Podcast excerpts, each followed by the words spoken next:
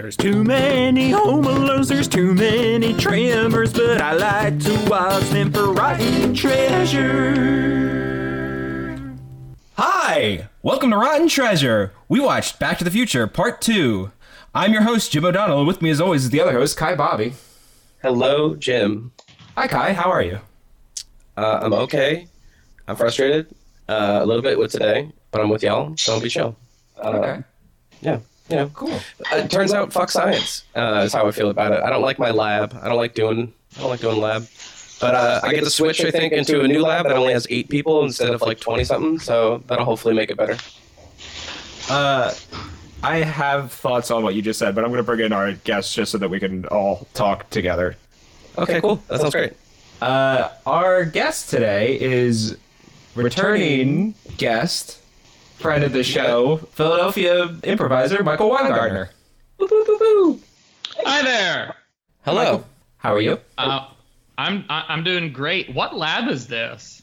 Uh, I'm in a uh, evolution uh, of sex uh, biology class. Uh, my teacher is fucking doing their fucking damnedest right now, but we just have a rowdy crowd. Um, Uh, It is. It is. of it's just it's a teenagers. tough bunch. It's a tough bunch to talk. Uh, you know, talk to, and uh, I'm like just far away in the corner. So when they're like, you know, does anyone uh, or like when they say like when stuff's like you know moving fast, uh, and we're like running through stuff on the whiteboard, uh, it's really it's really easy for a bunch of us to like not hear stuff because people are talking so fucking much. Uh, I ask because I'm Oh, familiar with that exact class at your university. Do you want to take it? You want to do? Oh my god! Please tell me you can do all of my homework. Let's get. Uh, my aunt teaches at your university and used to teach that class. I I, I know the labs. I, I I know three of the Wait. professors, so there's a good chance. Wait. Is your aunt my professor? Either that or probably Michael's one of trying your to find friends. out. okay, all right. This is an Have interesting you time gotten to to find out. the Have you gotten to the dildo lab yet? Hold on, hold on, hold on. What is the name? Okay, this can get cut. We'll talk about it We in just minute. start over. Sorry. Not, No, no, no, no. It's okay. I'm just very curious. is your aunt my teacher? Uh, we can. We'll we'll do celebrity names in a minute, but I have. John Grease. Jim, can I get a celebrity name? I'm saying it too many times. Yeah, uh, John Grease. Is their first name? John. Uh, no. Okay, cool. Then I don't think we, uh, Jim, another celebrity. Do we need another celebrity? Yeah, because I said Catherine. Yeah, John. Okay, great. Thank. Appreciate that. Yeah, you're. No. John, but I do, John but I do know that I do know that class because at Oh, least a couple of years ago they had a uh, a lab that freshman students would do in the introductory course that involved uh, the use of actual anatomically accurate uh, d- uh, dildos because you were they were studying how the shape of the of that which the dildo is based off of. I don't know why I'm. very- I, I was just saying, you could say penis. It's Talk okay, about it's it. okay Right, to we're all scientists here. The shape of Yeah. the Trent's has, very like, penis friendly. a We're fine with saying. in like in like competition. So the lab involves students like taking the the dildos and like simulating the act of, Mhm, mhm. of of sex to be like, ah, look at this and Yeah. how it and how the shape causes you to uh, uh, to remove the semen of rivals. And the- apparently, this is a very the shape. The head, right? Yeah, we we all know we're scientists here. I Yeah, had- yeah, I'm familiar. No, I like, read they, this like, online, so they published this uh, lab. It's like it's like very well done, but the but but like the the you know 18, 19 year old average freshman is all, always like about it. Oh yeah, no, Yeah, I'm, of I'm course. getting familiar with that. But you yeah. have not No. you have not done this lab yet, right? Kai? No, I did the I, I did a Mr. Potato Head lab, or I did a yeah. It was a it was a potato head day. we What did, we're just doing swap. anatomically correct about Mr. Potato Head? We're I mean, just if you doing. get the right pieces, Yeah. Well, here's the thing. anything. Yeah. Jim, we all have a very we have a top half of the potato and a bottom half of the potato, right? Follow me, right? Okay, I'm We all, we have, I'm there. you can follow me that far. Potatoes have arms, right? okay. and ears that poke into them. Have you not seen a potato? Kai, how much are you paying in tuition for this class? Wait, hold on, Jim. We did Toy Story. You've seen potatoes. You know what they look like. I know what Mr. Potato Head looks like. You're not explaining how Mr. Potato Head relates No. to the studies It- of sex. It was fine. No, they uh we just had like popsicle sticks and we um b- we were doing just like different um we just kept on like uh having sex with popsicle sticks and doing different variations of like different traits that they would have. And so fucking around with Mr. Potato Head's like, "Oh, now they lose an arm. Cool. What happens here? All right, this recessive trait happens. All right, cool. Now they're wearing a hat." yeah. That's my favorite recessive trait. Be like, "Oh." Yeah, no, alleles. That makes, that makes sense. Yeah. I should point out, my one of my degrees is in molecular bi- biology. Is it? I hate everything about my life right now because of this class.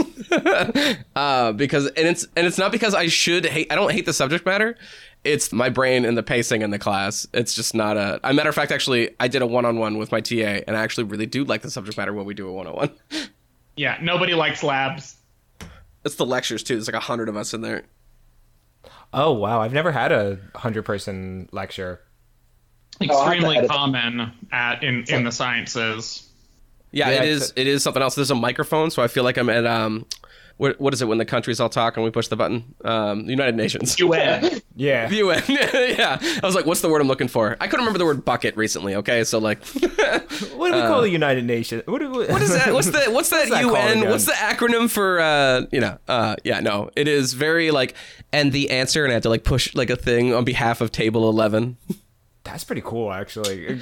That's one of those like super mundane for most colleges, but I I, I didn't have that at my college, so I and I never would have used it because I never wanted to answer any questions when I was in college. But that sounds cool. It rotates who it is, and recently it was whoever had the most like school spirit, who was wearing the most like just you know decked out in like Minnesota gear, and none of us did. And then all of a sudden, one person shows up with a keychain, and we're like, "Boom, you, you have to speak today." I don't know why everyone hates to do it. I don't know.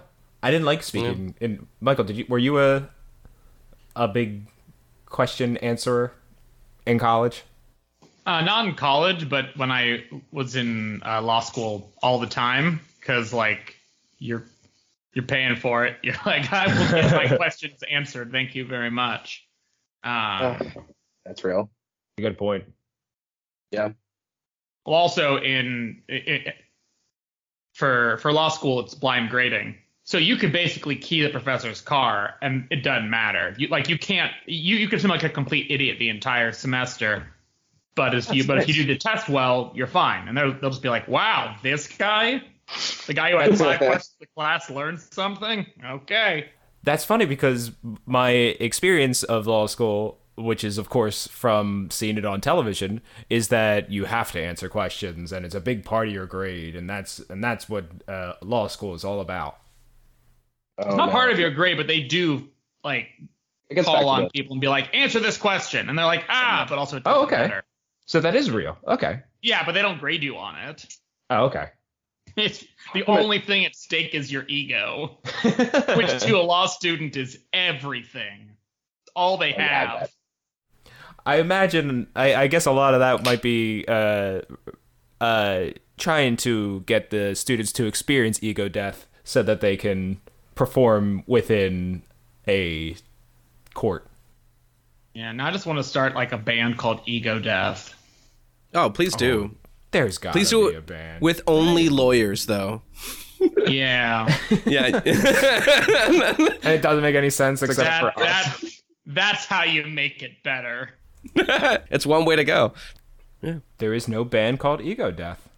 Wow. Okay. Get that website right right now. I would hop on it. Well, okay, egodeath.com has to exist, right? There's a good chance. All right. So, is any of your um It does. any of your science majors involve like trying to theoretically figure out time travel in any way, shape, or form? Oh, fuck the movie, right? Yeah. No, we're, we're the thing that we're here for. Uh, it's fine. Oh, I, I want to talk about this movie. I really like this movie, but I'm genuinely curious. Like, come on, everyone's got to talk about it. And you get enough science classes. Eventually, it's like, all right, guys, today we're just going to talk about time travel and only time travel. Not as much in biology. Rude. It's important. That's what we're evolving to do. Um, Yeah, I guess. One Uh, potato head at a time. You know? well, I mean, hey, today I learned it can get you a hat. You know, like who knows if it can get you a car that can go into the future. Um, you know, traits are weird. I'm sorry, I didn't know that hats were passed down through your genes. Yeah, they're traits. Yeah, Yeah. no, they're um, What's the one Well, for a for? potato head, it's not a Potato hat. It's act. It looks like a hat, but it's actually a part of their physical body. Um, It does go- similar to eyes or arms. It's all the same to a potato head. I'm upset because I'm thinking about uh, how Mr. Potato works in um uh, in Toy Story, and it weirds me out that their his eye still functions somewhere else when it's like detached. I don't know why it bothers me, but it does. I thought that was an interesting uh, thing. Uh, speaking of interesting things, Michael, what's your relationship with Back to the Future? I love Back to the Future. It is probably the film series I have seen the most of. I watched it when I was a kid. I watched it when I was a tween. I watched it in high school. I watched it in college. I've seen all three of them many, many times. Uh, I've uh, seen the animated series, which which gave which was the original appearance that, yeah. uh, of check that out. of Bill Nye. By the way, he he did it it with? Bill. Yeah, uh, Bill Nye the Science Guy got his start doing like little mini science lessons, like in between like the like 11 minute episodes of uh, Back to the Future animated series. I've played the uh, the very low graphic uh, Telltale video game, which in my opinion is the four is, is the fourth movie. the one with the the the guys uh, walking like a piece of glass across the street, and he's just Marty's on a skateboard delivering papers. Uh, I mean the it's a Telltale game, so it has like five chapters. It's a whole story. Maybe you're playing. Maybe yours is like a. a are you are you thinking of like a pinball game? No, no, this is this is someone. Oh wait, you said Telltale. I'm sorry, I was mixing that up with I think LJN. If there's a, I- if there's if there's more Back to the Future uh, IP out there that I have not consumed, I'm gonna track it down. Uh, I love You're okay. It has nothing to do with it. they are um they are fun. They are ridiculous. And i think i'm one of the few people who legitimately enjoys uh number two as much as i do. Um i you, you y'all know this. I'm an improviser. I do a lot of like uh, long form narrative stuff, uh, including uh, like stuff like Dungeons and Dragons and other RPGs. And I think in all of that, what creative people really want to do is take an idea and then just sort of run with it. And you rarely get to do that in the in the world of film because like you have to like justify your plots and your ideas. But Back to the Future 1 was so successful that they just greenlit them to do Oh, yeah. anything. And they did everything they wanted. They I traveled to so many different time periods. Every frame has like a weird callback or a gag in it. They just Mm-hmm. they, they jump the shark three times before the end of the movie. They just do it, it is it is pure fun creative bliss with no consideration as to whether or not it's going to be like good or well received. And I Yeah. really, really connect with that. It's the movie people wish they could make. I I I think I had I, I went through a period of being like, no, this is the worst one. It's stupid. It they it's all awful. But when I was a kid, it was my favorite one. You got to see the future, the distant future of 2015. The And distant future. Sorry. yeah, you got to see that, and then they go back to the uh, to the fifties, and they do, and they it it does a lot of like, it does a lot of like remember the last movie kind of stuff, and I love it now. I I loved it when I was a kid. I love it now, and I just had a went through a period of hating it because it is super over the top. Oh yeah, it, it, it could not be more camp. Yeah, I'm I'm appreciative that I've had a while away from it. I think that's why I really enjoyed myself today. Is because it's been a minute. the person who plays Jennifer, who is Elizabeth Shue, is way, way overacting, and it fits perfectly in the movie. Yeah, no, she like every they gave her so few lines, and so everything she does is just her being like, Yeah. like like just these over the top faces, but it fits Yeah. into there because you're in the future and everything is super duper weird uh, in the future. Yeah, they did a cool thing where um because they made both the 80s and the 50s very cartoonishly 80s and 50s, you go to the future and everything's still a cartoon. You're like this all fits in and because in this movie they start off with to be honest, Elizabeth Shue overacting uh along with uh uh Doc Brown, Christopher Lloyd Yeah, oh, yeah. And it just really they really set the tone so well in it. Oh, we're gonna put beer and a banana in this thing at this point and run it. Like, just like fuck it. What else can we do? yeah, Well, no, uh, it's not in this thing. It's in the Mister Fusion, yeah, excuse me. My a apologies. fictional appliance that just Yeah. because the entire first movie is how do we power this car with 1.21 giggle, gigawatts. Right, right. Now it's got cool Then like, you can't keep doing that, so we'll just make a small nuclear reactor and just stick it on the back. Done. yep. I actually, so I, I looked into some things that uh, are like about this movie beforehand. One of the things that was interesting is, of course, there wasn't intended to be one. That was supposed to be the end. Jennifer wasn't supposed to be a thing they had to worry about, but they did. All of a sudden, they had to worry about, be like, what do we do with her? So that's why they would just immediately put her to sleep. They were just like, let's put this character to sleep. Here's a little thing that makes you fall asleep because there's no justification for why the fuck she came into the the the fucking uh, aircraft in the first or the aircraft, the DeLorean in the first fucking place. Um, other than I know it was just like, oh, she saw it, but like, who cares? Like, you're going to change time. Like, I would say the first act of the movie was them clearly like, oh god, we got this idea for the second act. How do we bridge the gap? That we've got no idea what we're doing.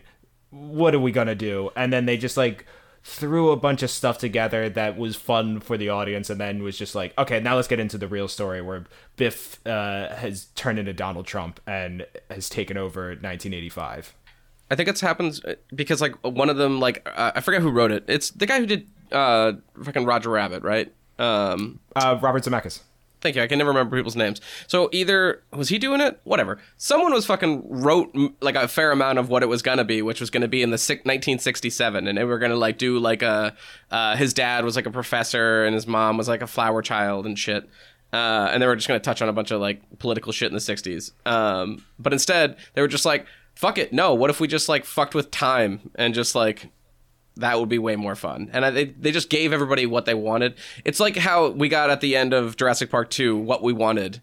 Uh, but they only gave us for 30 minutes. For this movie, they're like, give them a whole feature Yeah. film, whatever the fuck you want. Just give them everything they want. yeah, Um, no, sure. they do. No one, Cubs win. Like, the Cubs win. yeah, I love no one That's walked away from this movie being like, "It would have been cool if they tried this." No, they tried everything. yeah, they really. Uh, Elijah Wood's wearing a colander. All right, they did their best. They tried to really get this creative with this one. No, and there's a point where, and I and I feel like there might have been a point near the end of the movie. They're like, "Oh, they did like the distant future, and then like an alternate timeline, and then and then we went back to the 50s, which was fun." And I'm sure there was somebody at the end who was like, "Yeah, I get it, that's fine, but like." There's so they, why didn't they go further into the past? Boom, Old West. Right. They were Mhm. re- they were ready for you. Right. I mean, Uh, they did both back to back. They filmed them back to back. Oh yeah, so, yeah. Oh yeah, Why didn't they just And do that? it came out within like six months of each other. Yeah, that's nuts. That's fucking nuts. Yeah, they were ready for it. No, I, I think amazing. it's one. I think more movies should do what Back to the Future did, which is at the end of each movie, like Back to the Future One, that whole scene with, you know, Marty, something has to be done about your kids. Yeah, yeah. Right, right, right, That's right, right. in the first movie, so they couldn't change it. I mean, they, I mean, they called their shot. They boxed themselves into a corner. They really And did. then at the end of the second one, they immediately just cut to shots of this, of the third movie. They just put a trailer for the third movie at the end of the second one, and that is like that so that. bold. They're like, this is it. Imagine if you were watching like Fast and Furious three, and they're like number, and they're like, I'm just gonna show you the first ten minutes of number four, and then Mhm. wait two years Yeah. to figure out the rest of the script. right. Oh, I would love if they'd had movies that. I would love if they came up with fake trailers for the next movie so that they box themselves in, where they're like, well, we gotta make a movie where uh, Fast and Furious goes to the Old West because we already wrote, uh, we already made that trailer saying that that's what we're gonna do. Wait, are they racing horses with like uh uh uh, uh like like fire coming out of the back and shit? Yeah, and Yeah, there's the gonna be a there's gonna be a Fast and the Furious. Tw- You wanna go Oklahoma? Drift is all I'm saying. I was gonna, I was gonna say there's gonna be a uh, yeah this baby's 24 horsepower is 24 horses in front of a in front of a broken car. I really thought it Uh, was. it's, a, it's a Mustang. Yeah. exactly, exactly. We almost did Fast and Furious. It almost won, but Land Before Time uh took it down. So we'll be doing Land Before Time.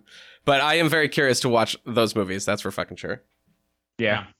Um, but no, I think this is like it's such a fun movie, and as I was rewatching it, I was actually very, very impressed. It is a for as like bonkers weird as it is, it is a very tightly written script. Oh, it's Each, constantly, each yeah. they spend exactly a third of the movie in the future, the alternate 80s, and the past. It's like 30 minutes, 30 minutes, 40 minutes. Mhm. They just perfectly break it up. And they do such an incredible job of like planting seeds for later. Like when Marty's buying the almanac, the like random woman with one line at the antique store is like, well, this is a dust jacket, which they used to actually have on books before they invented Mhm. dust repellent paper. Right. And that sets up a bit in the third act where he thinks he has the book, but turns out, no, no, no, it's like the ooh la la Uh-huh. thing, a different book Oh, yeah, I love it. with the dust jacket on it. Which Like e- everything in there serves some like purpose forward, yeah. to connect to some other part of the movie or to the third one. It's weirdly very tight. Yeah, there's there's a lot. Uh, the the one that I noted was uh, at some point uh, they turn on the the date for the time machine, and it flickers ni- 1885, and he goes, "Ah, damn, I gotta fix this." Yep, it it signals so you're never surprised. You're like, Mhm. oh yeah, that makes sense. They also give Marty a flaw in this one because Oh, the holy can't be called chicken. I fucking hate it. Uh, I I both like I'm sorry, Jim, if that's not what it is. I apologize. No, it is that. no Yeah. no no it is Okay. yeah they invent This the only flaw thing. which which carries through to the to the third movie which you'll talk about next time but like Mhm. I mean in fairness no one called him a chicken in the first movie so we it's not like it's inconsistent. Oh wait, no, no, no. Isn't that? Oh no, no. You're right. No, that totally. Oh, I, No, yeah, no, sorry, I- it's it's invented for this movie. Yeah. It is. You're No, right. they completely come out with come up with the thing, and they say it like twelve times.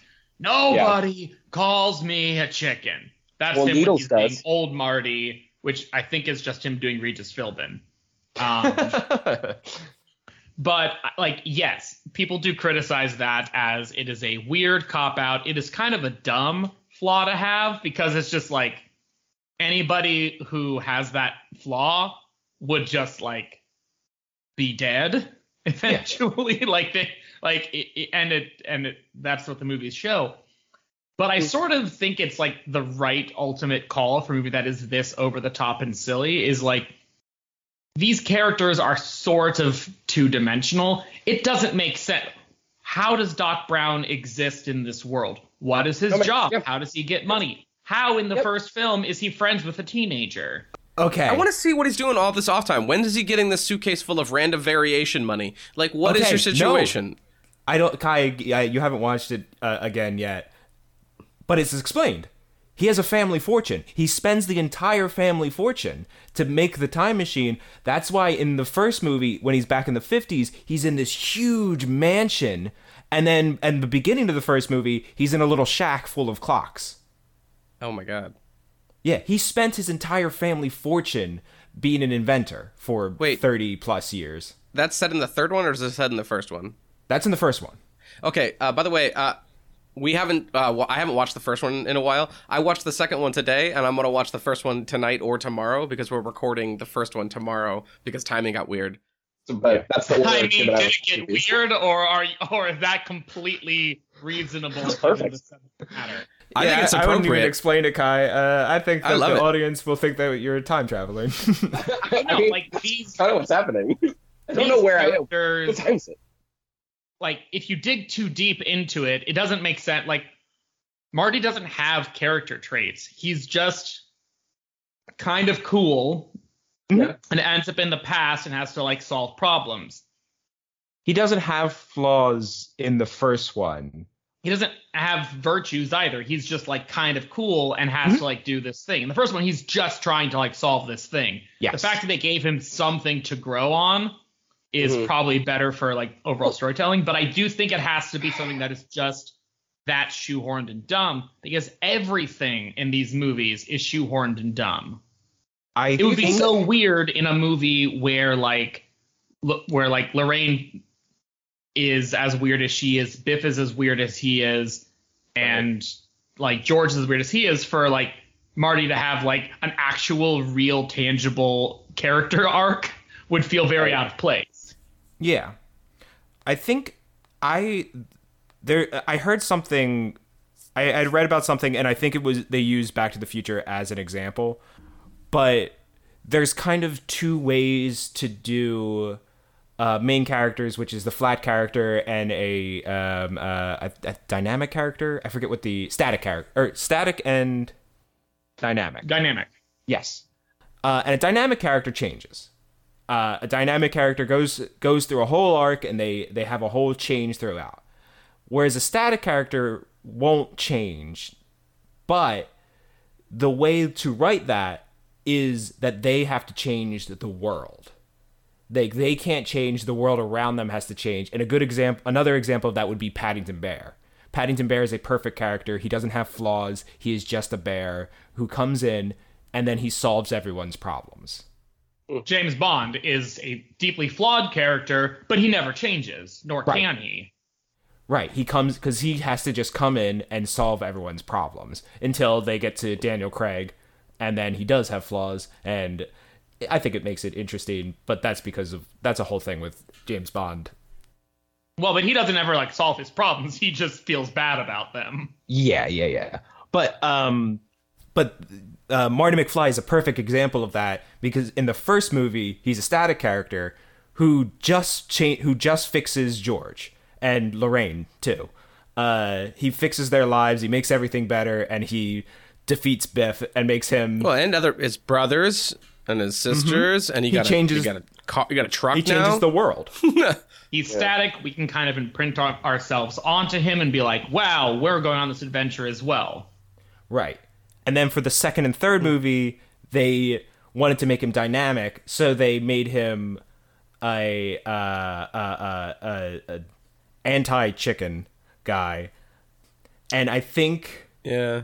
part of that is because George is such a chicken, and they wanted to do the, uh, they wanted to do like a parallel kind of thing with that by making him so adamantly anti-chicken that he would be that he would be so adverse to it when someone would call him that which makes sense to me but i also think i am hmm. inserting sense to it Yeah, you're doing a lot of work on this. Yeah, I, I mean- it makes sense as a thing. What I also love about the second thing, it second movie, is that they spend so much time highlighting this, and every time he like goes, "Nobody calls me chicken," it gives him a little bit of a setback, but Mm. not in like a meaningful way. Like he continues. it's not a tragic flaw. Right, and it's and it's it, and it serves a good function because it forces him to like engage in with Biff when he would otherwise walk away, which is like a, a very important thing from a writing perspective. Is why does he not just leave? Yeah. Right. But He now does in the first one. because he has right because he has like uh this anti-chicken obsession. Uh, but all of this is to set up for the third movie, or I guess also the second movie, because we know, and I think this is like really quite interesting, is they drop the entire here's how Marty ruins his life. He he gets in a car accident and breaks his hand, and With then becomes like indebted to needles for his entire life, thereby That's resulting in getting fired and going to jail. and that's watch just like all- Yeah. happening off to the side. Mhm. Like, It's a even progression. No, it's great. And so when it happens in the third movie, we're like, ah, man, yeah. Oh my god. Oh my god. I I think there's also a thing with these movies that the specifics in it and their like MacGuffins that they have are really good. They're really really memorable. And uh, the way the reason I say this is because spoiler for the 3rd Back to the Future when he doesn't get into the car accident uh, the piece of paper that says you're fired that Jennifer has disappears. Well, the words disappear, and she says, Right. "What's this mean?" I know exactly what that meant. Like I, I see the you're fired. I know I watched the movie like before this. I remember the you're fired thing, even though it's a very very tiny detail. The specific of it is so good that when it disappears, I'm like, I know what you're talking about. I know what you're the point you're trying to make is right now. Yeah, I think part of that is the movie teaches you. Like in the first one, they really it's you know super clear. He has like the family photograph. In this one, mm-hmm. he, for no reason, he steals a matchbook from from Biff's Oh my God. casino. Yep. You gotta you gotta hear this. There's no One of the reason things- for it, except at the end, when he just happens to need a match to burn the almanac. He can look at it and be like, "Ah, Biff's," and it changes from like casino to like auto detailing. Yeah. and it's like, wow, like you like that is some like very ninja level, uh, like rewriting to make that all fit. It does. They do a lot of really good like prop and environmental storytelling. Like it's Oh, a, it's a very it's a movie. it's one of those show don't tell kind of movies. Like it, it knows exactly how much to show. Well, and there, I mean, and there's just so many visual gags happening. Like Yeah. the Cubs win. Also, like the gag is that they beat Miami because in 1985 Miami didn't have a, a team, Mhm. but they Oh, do nice. now, which is super weird. But like, you know, they you have like Goldie Wilson the third in the future talking about his grandfather being mayor, and then they're gonna bring back Goldie Wilson again Mhm. uh, if you go if you look through the various like years every time uh biff gets into an accident with a manure truck Always it's manure, a different yeah. but it's the same family it's like d jones b jones in 1985 it's a jones uh huh. like, I they- didn't like, notice that. it's just full of easter eggs you were saying one of the uh uh like like all the little like indicators for like the how like time had changed and I, I can't not tell you one of the fucked up ones that they took out of the movie out of the, one of the deleted scenes it was just biff dying when he came back to the future he just vanishing like just into existence because uh lorraine like at some Oh. point murder murdered him I um, and i was forgot- like yes what happened to that why don't we keep that in the movie I forgot yeah, that yeah, wasn't in the movie. Yeah, killed killed him when he came back to the that to that timeline, that future. Uh, watched like the- she didn't she didn't kill him in that time, but like she clearly like erased him from that time. So when he arrived at that time, which is weird. Why would he just? Dis- I don't know how that works. Time's weird. That he would just disappear then. But I think that raises like a, another reason why I love these movies. Like there was a time it in like 2012 when I could claim to have seen every time travel movie because there weren't that many. Now there's more, and I don't have the time. Uh, but like time travel movies fall into like two categories. There's the Terminator type of movies, which is no matter what you do, nothing's going to change because the timeline accounts for everything. Yes. If you go back, nope, you're stuck. You can't do it. Um, likewise, you have like those movies like uh, Groundhog Day or Triangle, where like it's just going to reset. It doesn't matter. And those are like kind of pessimistic movies in a sense. It's like fatalist determinism. But then you have Back to the Future, which is nah, you can change it. It'll just work, and it's just, it'll, Yeah. it'll all be fine. And it's just a very like optimistic approach to science fiction, which is often a pretty dark genre. I will say they got the clothing brightness level a little bit right though. Shit's gonna get a little bit more bright these days. Um, in like That's the actually- younger outfits. I would say that was a that's a funny uh, unintentional thing. Whereas our um, a lot of our style nowadays is based off of late 80s, early 90s. Yeah, absolutely. Like Hypercolor kind of stuff that was happening back then. Um, and it's just Back to the Future accidentally predicted that in the future we would look like the 80s a bit. Yeah, absolutely. I mean, it's it's on par. It's I, I'm designing intentionally that way, almost kind of mocking. Like I my my I don't know if I've already talked about this on this podcast, but my first class for my product class, I complained about how everything's just recycled for the '90s, uh, like like design and how everything or like everything's just being pulled from that. Blah blah blah. I lived it, uh, so I was like, all right, well, cool. Now I have to give myself that confining rules. So I did a project specifically pulling from '90s themes, but still looks current now, and it is a thing. It's it works I love those 90s color palettes. and those themes. Uh, people seem to like them. I'm wearing a jean jacket to class. Apparently, I'm allowed to. I should have just. I'm glad that I've been allowed to do that the whole time. Um, that's great. It's wonderful. They're they're they're back. Uh, fucking. Uh, yeah, I I saw jean someone jackets. with bell. I saw someone with bell bottoms. Like shit's just rogue now. Um, I have a hard time. I know it's a movie, but just like how much they've shifted how stupid these characters are. Like sometimes they're intelligent, sometimes they're not. Like I don't know. Like can Biff be that dumb? I guess he is supposed to be that dumb. I think But- Biff is supposed to be super dumb and super evil. Like I, I think that if they made him smart, that would service. He, you're supposed to ridicule him, so I think that like if they made him smart, Well- that wouldn't be ridiculing him. They did a little bit. He ridicules himself. He gives himself shit in the you know the past. Like you know, uh, because he's clearly gotten a little bit more like he knows the joke. He knows how to be smarter and not say dumb shit. Like you can see him almost mad at his former self being stupid.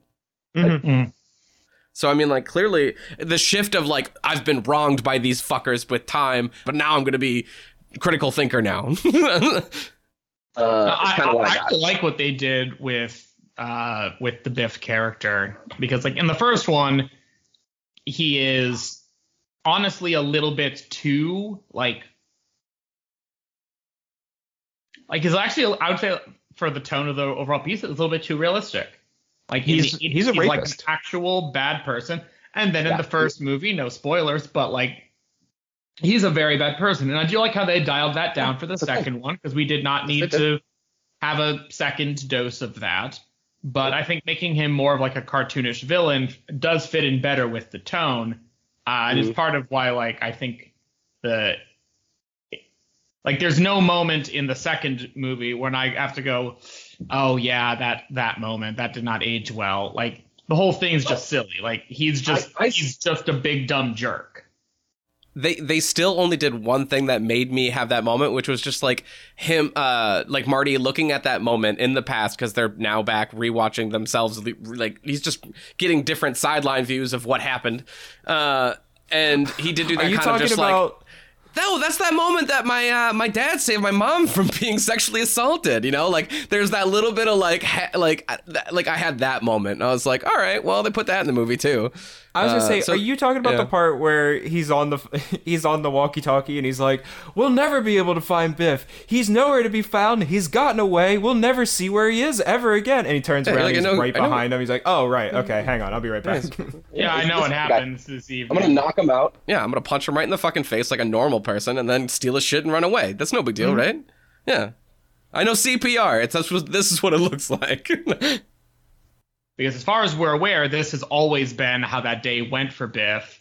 And in the first one, we're like, oh, he just like is like, I'm gonna go to the dance and then be a jerk. But like on the same day that all this is happening, he's like, oh yes, I was visited by a strange man with a magic book, and he just Sure. he just got he's the he just has a lot going on for like a 17 year old kid. It's just a You're right, really that- busy, a really busy day for him, and he's like, but he's dumb enough Yeah. where he's like, yeah, I'm just I'm not. He doesn't really notice that Calvin Klein is on a hoverboard. He's just like, how how are you hanging on to my car? Right, no big deal. And Not I mean, just about it. accepts it. I, lo- I love the I love the joke that when they hit when Griff hits the uh the manure and he does the this all seems very familiar, which is a huge meta joke, but also like of course it is. Like a huge traumatic day of your life is when you hit a manure a, manu- a manure truck. You should remember this. I mean, granted, it was sixty years ago, so who knows what a 77 year old man remembers. I mean, yes and no. I mean, they automatically kind of made him. He was seventy seven. I feel like they made him much more forgetful than they needed to make him. But you know, Yeah. that I felt it felt very old man tropey. You know, Oh, but you're right. they the all were. Uh, Lorraine is like a child acting as a uh, when when a child pretends to be an old person. How she like scoots Yeah. around is like "Eh, I'm so old. Yeah, it's too much. yeah. Oh my and god. it's great well, yeah. that's what I want to see. I want to see her be as I want to see her as over the top old as possible. Yeah, in the same way that I love the fact that like Marty Jr. is just the biggest weenie. Oh, he is. That's a good word Yeah. for it. Yeah, he's a No, he's just he's just like this like which is, you know, very interesting if if we're buying into Jim's idea that there's some real like generational Oh, yeah. story being told about like being a chicken I felt that or as not. a kid, by the way. I, I think that was old. I think that's built into the movie. That's I, I don't think I'm inserting sense in that. I think that the movie is purposely saying that uh, generationally there's a cycle of uh, wimp, not wimp, wimp, not wimp. Oh my god. Okay. Well, hmm. I guess I'm wimp. Yeah. Um, y- you may remember this, uh, both hosts and fans of the show. The last time I came on this program to talk about the Muppets Treasure Island, um, I forced uh, both of the I hosts this is going. to uh, uh, play a segment that I invented where I talked about a huge lawsuit associated with uh, the Muppets Treasure Island. right, right, right. Uh, yeah. So I'm going Yeah. to do that again. Uh, Yes, please. everyone, welcome back to another installment of uh, a segment I like to call Rotten Lawyer, uh, where we talk about how uh, these wonderful films have a wonderful history of litigation and disagreement and court. I love it. Jim, where's the theme song for this? Usually, you remember the that you talked about for this segment? Oh God, I probably did sing something. Oh Yeah. no. Um, I'm Come so on, Jim. sorry. Uh, hang on, or before I sing this, um, did you do this on purpose, Michael? did you did you purposely pick the the second one because there was a lawsuit uh, No. involved in it? No, really? Look, if you look hard enough, you'll find a lawsuit in lots of places. All right, so Oh wait, yeah, Jim has to sing this the the song real quick. Oh yeah, Michael's Law Corner. Thank you. That's it. That's all I needed. it's Really unsatisfying musically. Go ahead, Michael. Crispin Glover is not in this movie. Yeah. What are you talking about? That's him upside down. That's hundred percent him. One, no, I, I, looked at. I, saw knew, that too. I knew yeah. this was what you were going with this. Oh, I did. Yeah. How did I not see this coming? Uh, after the first movie, when they said they can make this other one, uh, Crispin Glover uh, turned down getting to do it, um, basically because they weren't going to pay him enough. They paid him less than Tom Wilson, who played Biff, and uh, uh, Lea Thompson, who played Lorraine, uh, and he didn't like it. And so what they did was instead of just casting a new actor to play the role, which is what they did with uh, Jennifer, they swapped out Claudia, what's her name, for Elizabeth Shue. Um, They're swapping, they're swapping people out left and right. Marty wasn't. Uh, Marty wasn't even fucking uh, Marty. Oh, So- Eric Stoltz. You mean? Yeah. yeah, He was the fucking snake guy from Anaconda. Now, he, now he's doing this. Anyway, sorry, that was in the reverse order. You were saying. right.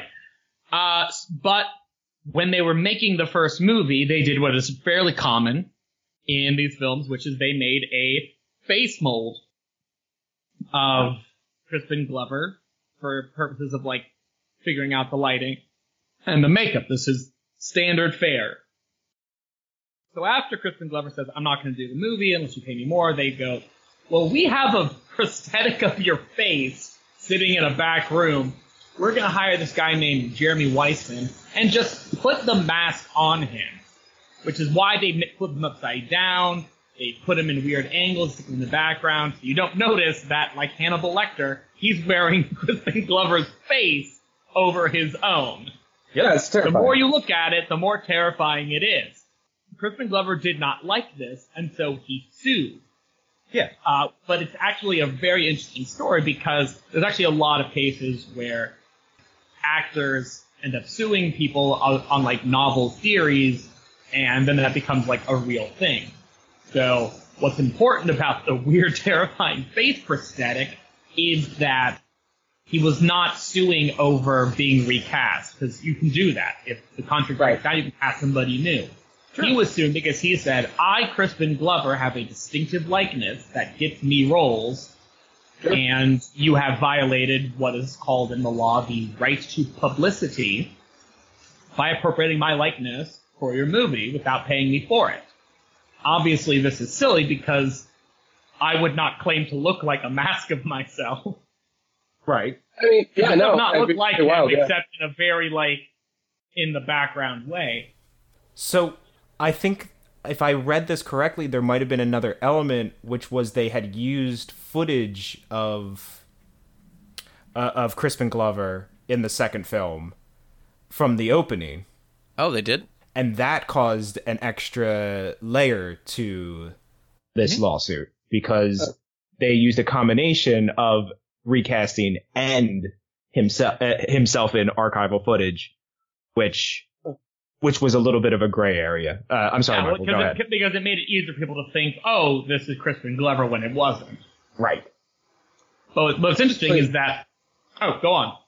I was going to say before you do go, uh, Jim, are you also getting the static? Speaking of static, you're gonna be ecstatic. There it is. Uh, when you hear about this podcast. Hey, you. Want to get doomed? I'm Tessa. And I'm Nicole, and we have a spanking new podcast for your ear holes called Doom Generation. Listen in as two foul-mouthed biddies have an always casual, often comedic, What? I think we're funny. and sometimes chaotic conversation about the things that doomed us to be who we are today. Take a trip with us down nostalgia lane, and we'll try not to veer off the road. Available on Spotify and Apple Podcasts. Follow us on Instagram and Facebook at Doom Generation Pod, and on Twitter at Doom Gen Pod. Later, Doomers. Hey everybody, Kai Bobby here, the other host. Uh, I am here with the Captain's Log shout out. It is from uh, our dear friend Crimson. He is incredibly kind and has told me to use this promotion slot to promote my cat's GoFundMe. Uh, my poor little buddy Oliver unfortunately had to have a surgery a little while back, and uh, those medical bills, uh, they, they really rack up. So if you got a couple extra bucks, go ahead and check out that GoFundMe link. It is in the description. Uh, yeah, that would be awesome. Thank you. Crimson, you're amazing. Let's get back to the show, everybody. And we're back. No, sorry, I needed a commercial. Um, thank you so much, uh, uh, Do- Doom Generation Pod. Fuck yeah, go listen. That was a that was a that was a commercial break. You were saying. So Crispin Glover sues Universal Studios and Robert Zemeckis for a million dollars, which in 1985 That's money much. is more than a million dollars today. Yeah. Um, and there had like just been a Supreme Court case in the United States Supreme Court affirming that there's like an actual thing called the right to publicity, which is a whole nother weird case about a man who like big act was getting shot in the stomach with a cannonball and he like won his Supreme Court case because like, you can't show footage of that. I own that trick. Damn. Um, so he attempts to sue, and they end up settling for like three quarters of a million dollars. So like he got some cash out of it, but it took years for other people to make this same claim. And now today, actually part of the contracts that you get as an actor through SAG include protections for likeness uh, which is which is crazy because nowadays, of course, this is a huge thing because we can just CGI Crispin Glover onto anybody. Right, right, right. We don't need Jason Statham anymore. We can just do any job movie we want. We're good. Right. So this is an instance where, unlike in Treasure Island, the lawsuit actually did like create better protections for actors going forward. Um, I I think it's really quite fascinating that they got to this point at all because like Crispin Glover is like kind of a distinctive looking person. Yeah. But he's not like that distinctive and he's not in the movie that much. Like Elizabeth Shue does not look like the Jennifer in the first movie. You can see them side by side. They're just different uh, women. Yeah. So the idea that they were like, no, no, no, we couldn't possibly just find a person who kind of looks like Crispin Glover to play we need to give him and only him a prosthetic mask is such a it, I want to like know what that conversation Well, was like because that was, an, gave Doc that was Brown a mask. a, what's that? They gave Doc Brown a mask. Oh, okay. Kai's talking about how uh, they didn't want to. They clearly didn't want him to be in the old man makeup the whole time, so they just made him go through a quote unquote rejuvenation process so This he could great. take off the the fake face. It was uncomfortable. I was like immediately like uncomfortable. I forgot. Why I was like, why does his face look super weird? And I was like, oh yeah, See, I- as a kid, I, I thought the joke was that he basically looks the same. that's the I thought point. so Yeah, that's that's what I saw too as a kid. I was like, yeah, he looks exactly the same. no, I thought so too, and I realized it's because we just watched this on like CRT TVs when we were kids, so the quality wasn't that good, and it wasn't until I've seen it now in HD that I realized, oh, his face does look different. He's taking off. The joke is that he's taking off the makeup so that he could. Oh, he doesn't have to wear makeup anymore. I thought, it, but when you watch it on the old Oh CRT my TV, that's like 480p. The joke doesn't come across. He just looks exactly the same. Which just goes to show that the that Robert Zemeckis knew how to make a joke that would not be ready until 2015. he was like, I, he was like, it's like that line from the first movie about about the like guitar solo after Johnny B. Goode. You're not ready for it, but your kids are gonna love it. Uh, side thing about Johnny B. Goode, I was running a little bit tight on time today between uh, classes and needed to rush the, the the end of the movie. Um, and I watched that section. I was like, all right, I know this part on 1.5. And Johnny B. Goode sounds good on 1.5. Like, I'm just gonna say it.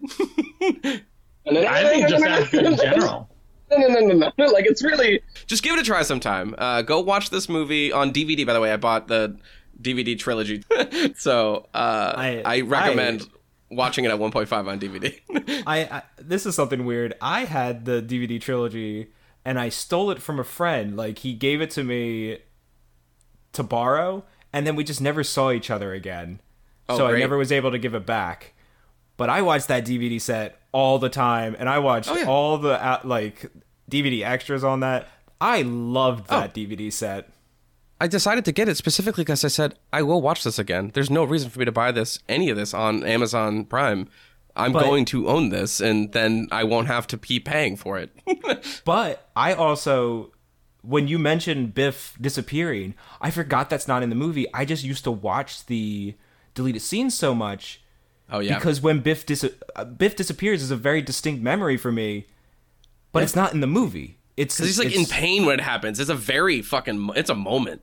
Yeah, I I totally forgot about that. Also, I think did you did either of you notice if uh, Crispin Glover is in the beginning uh, uh, from the uh, the version the you guys watched? I, I wasn't paying don't that close know. of attention, but like you, Uh. I've seen every possible cut. So I noticed this in the first one when I watched it yesterday.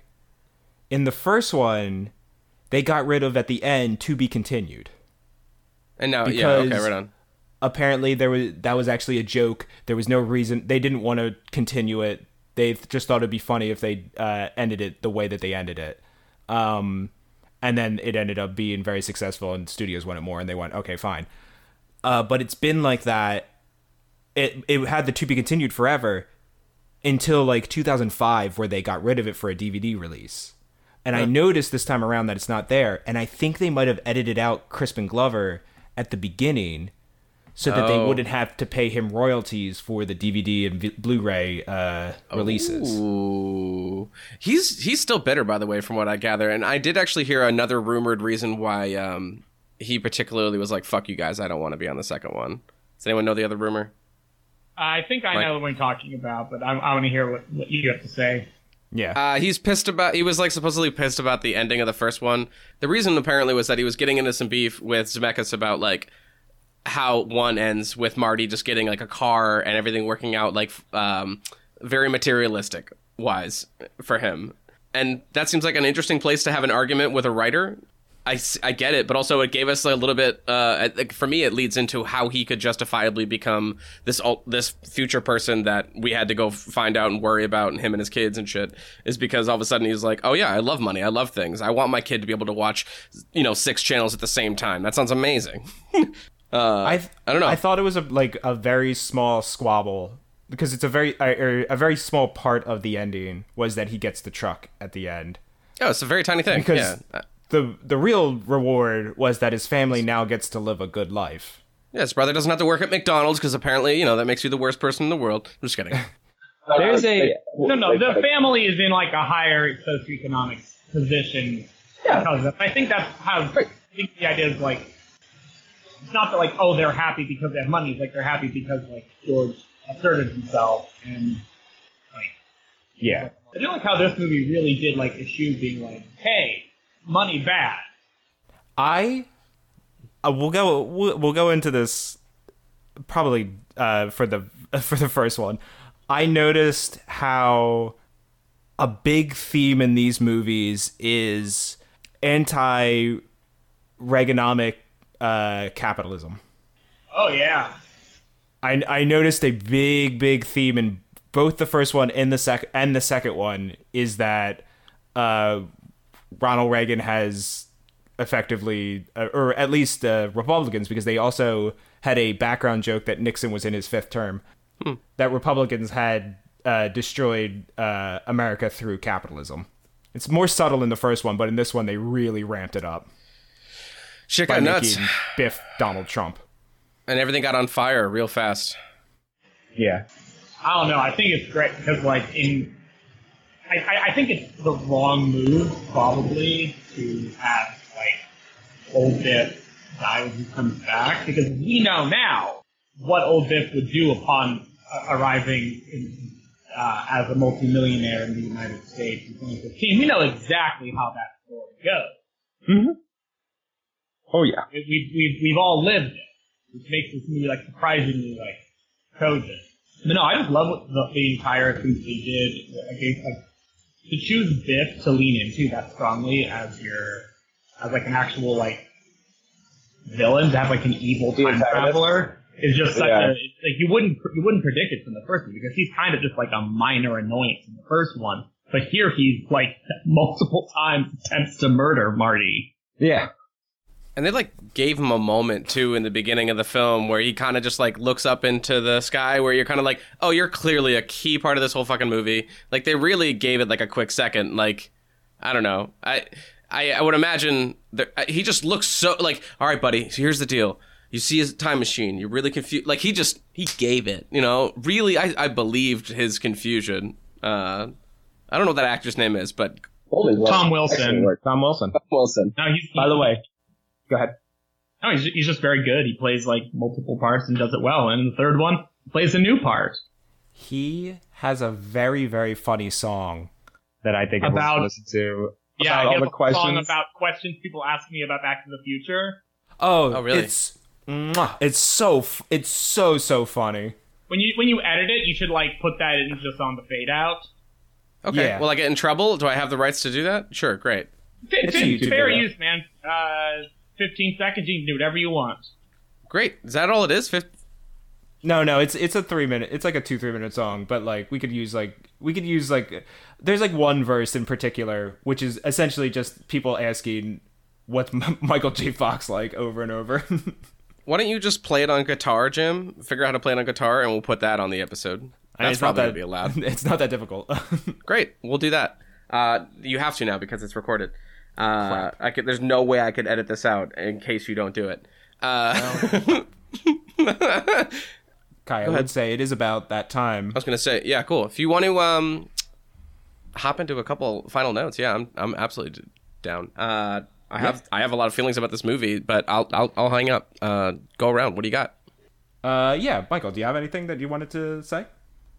Uh, yeah, I mean, I, I I'll end where I came in, which is this is a movie by and for uh creative people. They made it for the fans.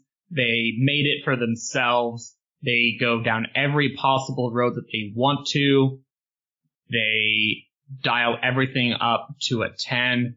And I think it's really, really rare to find a movie that gets away with that. And I think when you have it, it can be really very, very fun.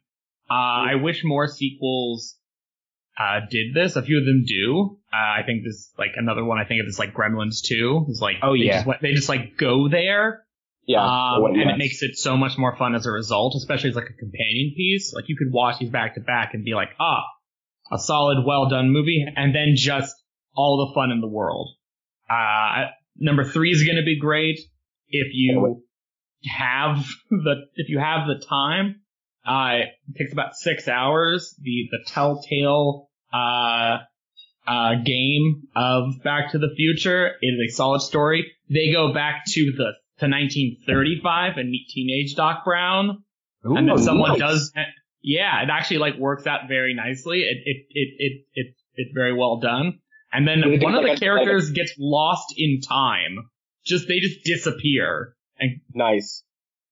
um, but yeah, give it a, a, a try. This is a wonderful uh, franchise, and I'm actually quite glad that Zemeckis has said that they will never make any more because it's like Thank God. perfect 1980s gem.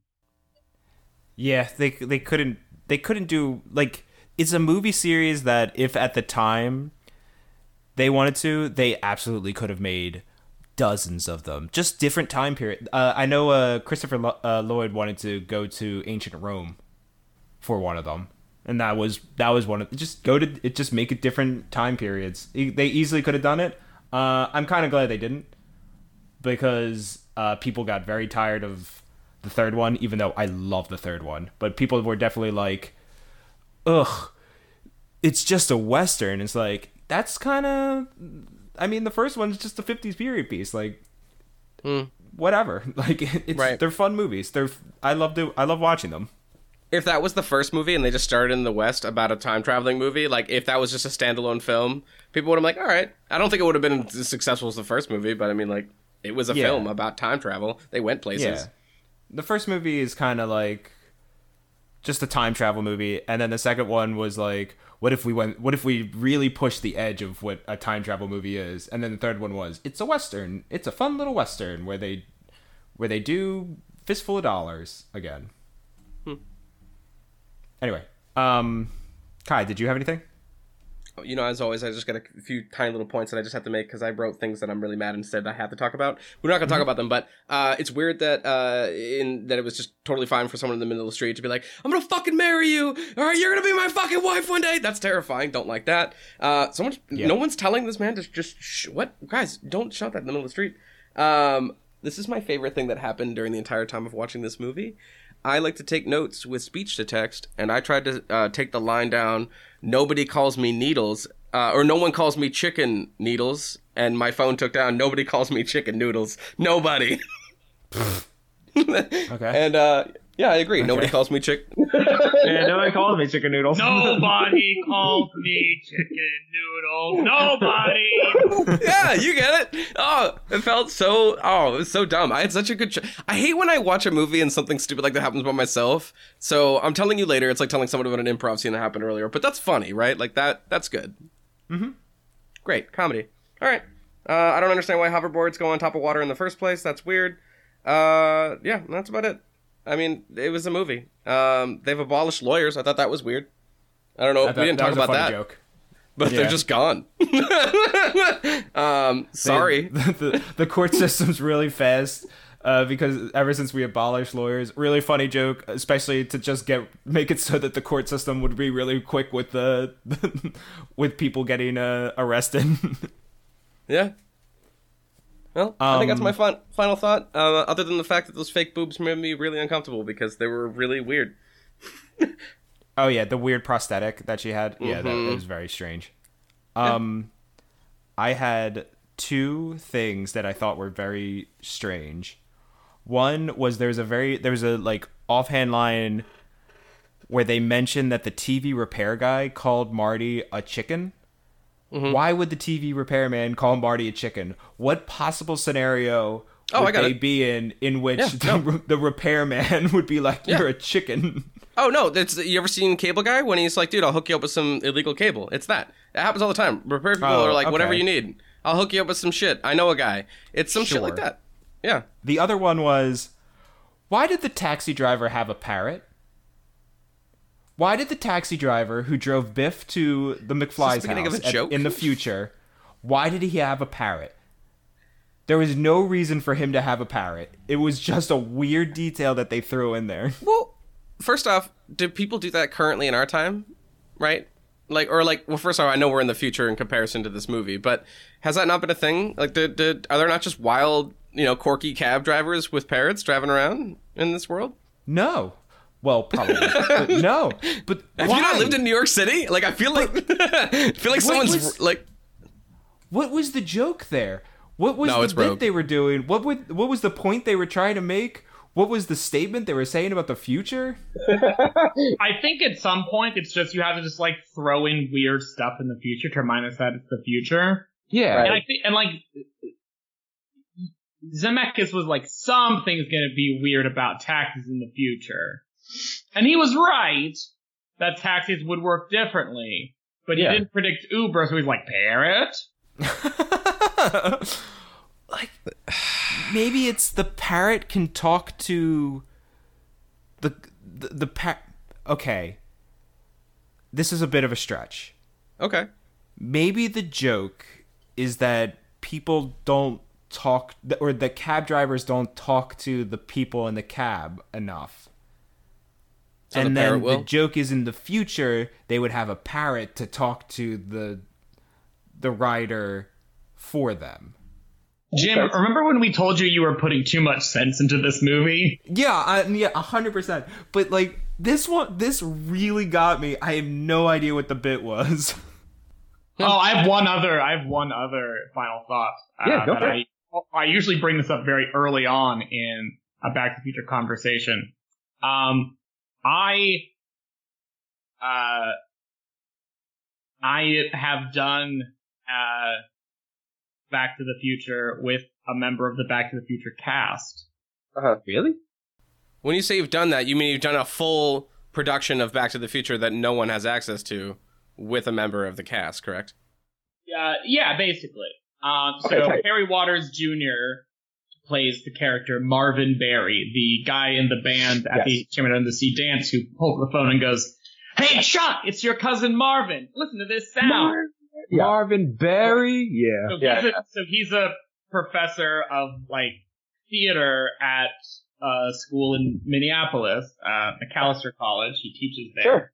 And there's a group that I had done stuff with in the past uh, that does like live readings and stuff. And they and they once did, and they're like, "Can we get Harry Waters to reprise this role with five Oh my God. lines?" And they did. Oh my God, so yes. I, I, I so I've I've I, I've been there for that, and I've met him. He's a nice guy, but like Oh, that's awesome. only member of the cast I've met. Uh, Oh, no. Which character do you want to meet the most? Or which member do you want to meet the most?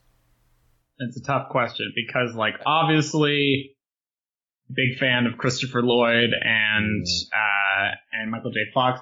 Weirdly, though, I think if I had a chance, like, if I won a contest, I think the person who would give me the like the, the most bang for my buck would be Tom Wilson. He would hang out and have Yeah. a good time.